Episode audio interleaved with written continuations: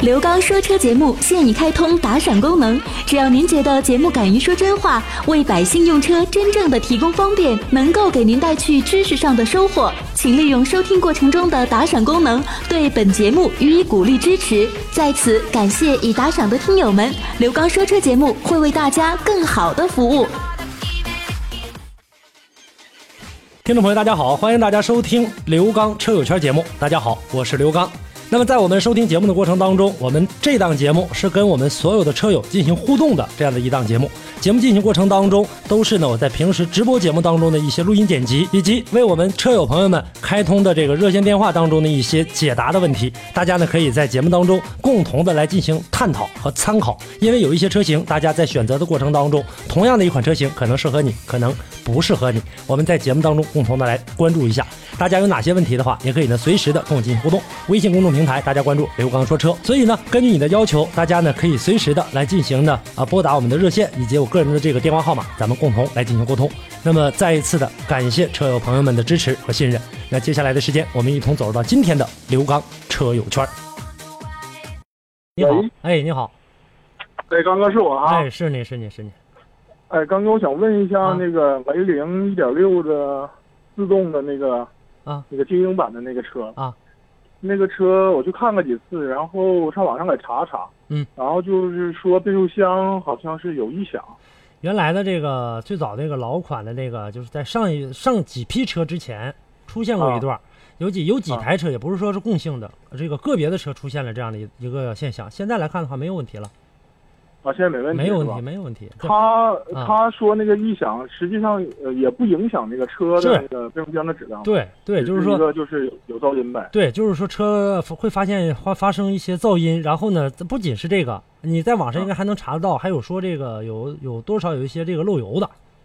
啊，对，有、啊有是吧有说那哎个变速箱漏油的，对有然后说有动更换那个总成的，还有说更换什么阀体的。但是这个情况是这样，就是说呢，呃，原来呢，确确实实就是说关于这异响的这个事儿，刚才我不也说了吗？我说有这样的一个情况，当时呢啊是车辆的这个变速箱齿轮配合的这个呃，这齿轮和齿轮咬合之间出现了点儿这个制作工艺上的一些小问题，但是现在来看，那是那个是，而且还不是不是说所有车都那样，你知道吧？就是说有一哦部分车可能说对赶上你这批或者我这批出现了这样的一个情况，但现在来看的话呢，这个雷凌呢又再一次的进行了一个这个呃是这个升级的这样的一个情况，所以说比原来的那个要强多了，基本上吧，呃这个问题已经取消的差不太多了，没啥没有啥这种情况呃这个产生了。你看，就是它你其实你没仔细看，你要在网上仔细看的话，你就看就但凡有异响的这个车，基本上都是在一五年买的那个车左右。呃，但是今年嘛，他也有问的，说是解没解决，然后嗯就说什么都有，也有说解决的，有说没解决的，就就说啥呃都，有。是这样，这个车目前来来讲呢，我告诉你，如果说这种情况下的话呢，你说比较担心的话，那很简单，就直接买跟它一样一样的车，直接买卡罗拉去不就完了吗？呃，卡罗拉的话，他们那变速箱不也是一样的吗？对呀、但是卡罗拉在这一点上来看的话，它出现的问题、嗯很小啊。很很小是吧啊因为卡罗拉比它其实稍微贵一点，贵一点，就是雷啊凌现在再有优惠就是多一点。再一个呢，其实我觉得就是说，你买雷凌的话，你也没没有必要你说紧张这个事儿。呃，啊是这样一个情况，包括呢，像咱们这个地产车，你包括像大众的车，那可能说有的啊车，你说这一批，说我这，咱俩比方说买的都是这个大众车，说你那个烧机油怎么这个没我这严重呢？我这烧怎么的怎么就严重了呢？那你不啊能说他这个车就是说，呃，他他那个买那个车不行，你买这就行，他是这样，就可能赶到一批出现这样的一个问题。呃，而且现在来看的话呢，是出现一个啥样的一个事情呢？就是说变速箱厂厂家零部件儿，变速箱厂在啊嗯在出厂的过程当中，肯定就是每一批的这个工作人员在组装的过程当中，可能会嗯存在着一些漏洞。那可能说今天你干活，明天我干活。那今天你干活的话，可能你干的比我细，我今天可能有点事儿，我这个就中间我就没去这个很好的分析。再有一个呢，厂商呢在这个做车的过程当中，它是这样，就是说我来进行检查、抽检，我不是说哦各个检查，哎，我对一个一个车一个件儿下来了，好，我这个可能说呃大致的瞅一眼过去了，几秒钟大致瞅一眼过去了，可能说呢这里面一百个变速箱里面，我随便我挑出俩来，我开始一个一个细检查，这俩都没问题，但你它只是抽检，那九十八个里面谁敢说就一点问题没有？它不可能。然后这个车其他的综合的都还行吧。就是综合起来，油耗我觉得包，我觉得综合呃综合来看，这车还算可以的。你因包为我是做那个业务用，做业务用就是跑的公里数什么的会比较多，就比较关心油耗和那个小毛病啥。你跑我的也这会个，你跑这个这个这个长途多还是跑市区的比较多一些市区多啊？，市市区区多一些，还行，还可以，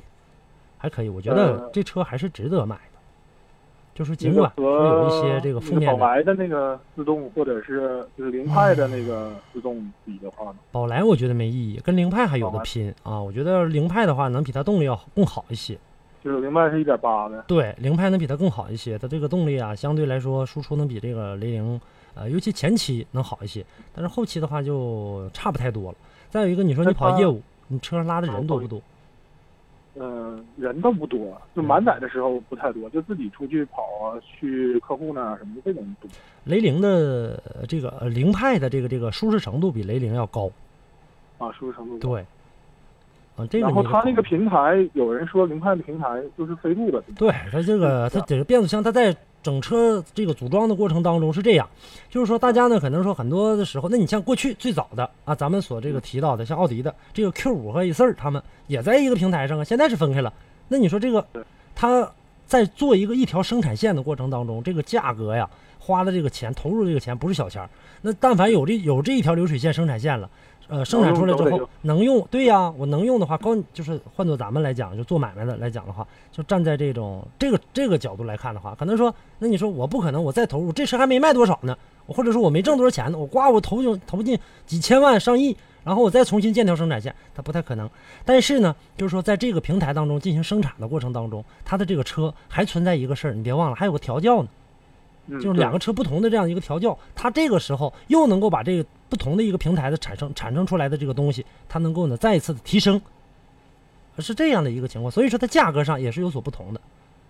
对。那它俩这个都是 CVT 的变速箱，哪一个就是可靠性好一点？差不多，差不多，差不多啊。这个本田呢，一般采用的都是采埃孚的变速箱，它也是这个世界三大品牌的变速箱啊。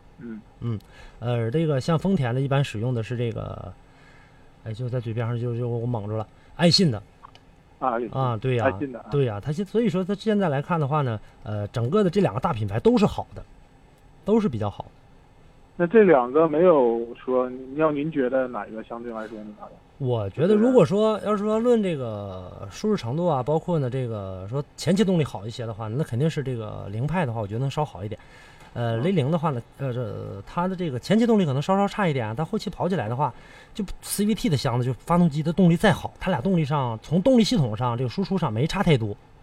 但是你下面的这个嗯变速箱都是 CVT 的，很线性输出来的这个东西。而且丰田车呢，有人曾经开玩笑说，说丰田车最大的一个特点就是没有特点，这就是它的一个这个特没点。有明显优点，没有明对显缺点。对，这就是它很它很平淡，但是呢，就是说从这个呃长远的这个角度来看的话，就是在使用的过程当中还算是可以，还说得过去。嗯所以这个就是你考虑两个都都都行，就对这两说个车都行。舒适度来讲的话，可能说要这个凌派要好一些嗯。嗯，舒适度是凌派好一对，点。凌派它它也大呀，呃，我看按按空间，我看那个雷凌好像也挺大，差不多，差不太哦差多。不多轴距上里面的这个空间上，从外形上这个凌派大，外形是凌对凌派里面轴距的话大就是对，里差不面多里面轴距的话好像是这还个的，嗯啊嗯，就是这样的一个情况。行，两个都两个都还行。我觉得这俩车的话，就是你在选择的过程当中都可以考虑啊，都可以。行，那嗯我就两个、两个都看看，反正他俩就是一个一一一个一点六，一个一点八，差一个就是购置税减半的。，对对对对那对，我差一个这个这个费用，行，那我这再个你看看看吧哎，啊。但我还有一个问题，我得告诉你啊，就是说那您说，呃呃，这个是这俩零，我现在雷凌派比雷凌可能啊稍稍费点油。啊，对，他一点八啊的，对肯定是对，你这个要要知道啊啊，就是这样。行好吧。行，那啊好，谢谢刚哥，哎好嘞，哎，再见了啊好嘞再，见嗯，再见再见。接下来再来迎进电话，来迎进张先生。你好，张先生。哎，你好，刘老师。你好，你好，张啊先生。呃， 咨询两款车，啊，您说嗯、呃，阿尔维四、CRV 还有福特翼虎这三款车，麻烦你帮我选一下。 呃，翼虎你选多大的吧？呃，全都是选低配的，十七万那个吧，十七万多。那我就不建议你了，就把翼虎放去放弃吧。你选的是那个一点五的那个，啊、对，那就别买了，那就拉倒吧，啊、那就直接看 CRV 或者说这个呃 RAV4 RAV4 RAV 四了，在这俩里选吧啊、啊。那个这俩哪个呢？你建议就是你是第一台车吗？对，第一台车，呃，一直也没开过车，刚开始开车是吧？呃，以前开捷达了，或者捷达卖了，啊啊啊啊就啊！是没有了。那就是那也就是这个不是新手，啊，对，嗯不是新手对，开挺多年车我我了。觉得这两个车的话呢，我倒挺推荐你去看一看这个 RAV4 的 RV4 的，同样都是啊二点零的，因为你选只能选二点零的。本田的这个啊 CRV 的话呢，二点四的话呢，我觉得会更好一些。同为二点零的话呢，CRV 的这个动力能比本田的这个二点零要要爆发要强一些。而且还有一个、还有一个情况呢，就是说我呃最实际一点的就是它的底盘离地间隙，这一点上表现的比较好一些，能够稍稍高，能比这个 CRV 的通过性、道路通过性会更好一些。啊嗯，，这一点上我觉得还是挺不错的。但是这个车呢，就是开起来之后，包括 CRV 也是，你开起来之后的话呢，你不会太感觉到它说它这个动力有多澎湃，但是呢，它的输出，我刚才我不说了吗？丰田的车其实本田的这个车也差不太多，就是说他们最大的优点就是最大的一个特点就是没有特点，这这个它就是这样的，它真是这样。你就开起来之后的话，你感觉到很平平淡淡，就是说动力上要动力的话呢，能起码 RAV4 能比 CRV 能来的更快一点。啊，稍稍它快有那油耗啊，刘老师，油耗哪个省一点油呢？我觉得在这俩车的油耗的过程当中，我还是挺看好这个 RAV4 的，我还啊是，挺看好这个 RAV4 的啊。二点零的，要是二点四的这个呃这个 CRV 的话，那肯定是二点四的 CRV 省油了，因为排量比它大那些呢，二点四的。啊啊，但是它二点四和二点零的这个油耗基本上旗鼓相当，差不多。啊，所以说，我觉得还算挺划算的。我这次呢，就是在试驾的这个过程当中，我们从这个长春出发，一直开到这个长白山嘛，那箱油加了三百三百多点儿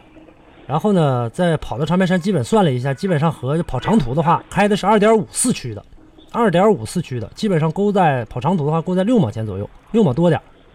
啊啊，那挺省啊，二点零的那大约五毛就差不多了。拉着拉着四个人打着空调跑到是跑长途肯定省，拉着呃五个人拉着五个人打着空调跑到这个长白山，然后呢是平均一算的话，勾这个油的话大概是六毛多点儿，在街里面的话，即使再费的话，我估计八毛钱咋也打住了。啊，嗯，这还得那挺说好还得说在街里面赶赶着起步赶着停啊，啊，那刘老师到时候看看，打算是十一二月份买，那个时候是能便宜点儿。十省到那一个二月份才不便宜呢。你要买的话，就在哦十月份这个之前买，啊，我听说都是到年底嘛，有促销啥的活动多。嗯年底我听促说销是这样，就是说得分啥品牌的，这样的品牌就是 CRV 也好，这个 RAV4 也好，包括甚至连那个福特都在内。就是说你买这个车的话呢，到年底它这个任务基本上差不太多了。啊所以说，而且到冬天的时候，大家都用车的时候，这个价格想优惠太大就不会有太大。啊，没事儿，到时候就是什么季节什么样的一个价格的话呢，我到时候我会帮你进行协调。就是 C 啊 R C R V C R 那好 V 也好，这个这个 R V 四也好，哪个都行，行吧？啊，那好多谢刘老师啊嗯没事不，客气完等会儿买车去再给您打电话。好嘞哎，那咱就说到这儿啊哎，，再见了哎。谢谢，嗯再再见见，再见，嗯。好，那接下来我们继续来迎接下一位王先生。你好，王先生。哎，你好，刘老师。你嗯好，你好。哎，我问一下，我这个是那个，呃，现代名图一点八那个尊贵的，啊，我问一下，它这个可以加九十七号油吗？呃，最好别加，可以，最好别加。嗯，嗯最好是别加。对，我不太建议你去加这个车呢，是这样，就名图的这个车的话呢，加九十三号油，我怕它在燃烧的过程当中的这个燃烧不充分，它没有那么高的，没有高的那么高。第一，没有那么高压缩比；第二呢，它的这个气缸啊，在点燃的过程当中，在燃烧的过程当中吧，它的行程没有那么大。你那是多大的吧？我是一点八的，一点八的，我还是建议你就是正常的烧九十三的。烧九十三。嗯啊，呃，还是尽那我量考再虑一问下。那个，就是刘老师那个，就是它那省油模式 EOC 那省油模式， ECU 啊那个可以用吗？可以 ECU 啊可以用，可以用，可以用。其实这你这样，就是说你啊掐算一下你就知道了。反正是这个东西呢，我曾经我自己掐算过，你同样的一箱油，你看你开着 ECU，就这一箱油你使的过程当中，你就不开它，然后呢，等下一箱油你使的时候你再开它，你把这公里数记上，你这次加油加多少钱，下次加多少钱，你看差不了多少钱，没差没差，差能差个十多块钱啊。能差啊，差十多块也钱。就那样，还得说，还得说你在跑的过程当中，相对来说，呃，堵车情况比较严重的这个时候，就是说你在这箱油，你就我告诉你怎么掐，啊油加满了之后，然后呢，打开 ECU 跑，跑到这个汽油灯、汽油表报警，刚一亮灯，你把这公里数记下来，啊然后你再去加一箱油，把这公里数清零，然后呢，你再把这 ECU 呢关闭，你再跑，它刚一亮灯，你再把它再算一下你的公里数，你一算，中间中间这个差，再加上你的费的这个油，也就差十多块钱。啊啊啊！嗯那个，我问题是我这个名图， 从我买回来到现在一共跑了两千多公里，它的油耗，它那表上显示的是百公里的油耗一直在升高，它这是正常吗？你现在跑多少公里了？我看才跑两千二百多别着急，那个瞬间油耗那个表啊是这样，它根本就不准，它只是起到一个参考的作用。瞬间油耗呢，哦有的时候呢是啥呢？就是说你突然之间我一急加速了，哎，电脑一嗯一接收到这个信号，呱把这个油耗可能调到十五六，你说我这啥这么费油呢？然后有时候呢，你就一直不停不停的长时间的这个跑长途的话，始终匀速在跑的话，可能它电脑检测到呢，它就一点一点往下降。所以那个那个油耗只是给一个参考，只是一个参考，不是说这个绝对的最准确的值。还有一个问啊题就是，你这车现在才跑两千公里，现在还处在对磨合期阶段，磨合期阶段啊费油是必然的啊，是必然的。非啊。它里面可能说，比如说，为啥说我们说磨合呢？这个气缸和气缸，这个气缸壁之间，啊，这个活塞儿可能在进行的过程当中，它这个时候呢有阻力，那有一些毛刺儿的地方啊，或者碰啥有阻力了，它可能把它磨下来了。这个时候咱们再磨合，那它是磨它磨的那个那一瞬间，它这个时候阻力加大，那肯定它就相对来说它就得费点油。啊啊啊这是最基本的这个东西那我这什什么时候可以拉下高速呢？换完第一次机油，把这个机油换掉之后，然后再重新加里面机油，这个时候再去跑高速。再去跑高速？对。那我那要跑到多少是唯一呢？跑到现在，你不需要跑得太快，拉高速不是拉速度，而是拉你的这个变速箱和发动机的这样的一个情况。你那个不是六速的手自一体吗？啊、你对可以对对切换对到手动挡，对吧？啊啊，一二档的时候呢，进行跑发动机转速；一二档的时候呢，你是一点八的是吗？对一点八一点八的你可以跑到呢这个两千三四一二档跑个三四分钟，剩下的四五六档，啊三四五六档你可以跑到呢这个三千左右或者三千，再往高高档位的时候可以三千多一点，每一个档位跑个四五分钟，然后呢速度再降下来，降下来之后再这个再来回循环的一次，基本上两次啊差不多了。如果有啊如果有这个公里这样有这么长的一个公里数的话呢，您可以来回循环三次就完事儿了。啊，来回循环嗯三，次。对，当然得控制车速，车速要起来的话，看车速快了，那往下降一点，然后再让发动机转速上去啊啊啊，啊，光脚来进行找。啊，嗯那我再问一个就问题，它这个就是说可以添加那个添加剂什么东西吗？现在千万不要添加，你记着，添加剂这个东西呢，里面无非就是一种汽油的助燃剂，汽油本身已经够了，而且都说说这个里面有清洁的作用。那如果它真有清洁的作用，原来在节目当中跟大家说过，倒在油箱里的东西，如果说真有清洁作用的话，是这样，嗯这是有用的，有能起到作用的，它能拿掉积碳，也能腐蚀发动机发动机缸这个缸壁，因为那里面的这个哦酸性物质它肯定能拿。如果说呢这个不起作用的话，你这钱儿就白花，啥用都没有。你想想啊，就是说我跟你说，就这种添加剂，如果说不起作用的，咱们现在烧的都是乙醇汽油，乙醇大家都知道，乙醇是啥？就是酒精，对吧？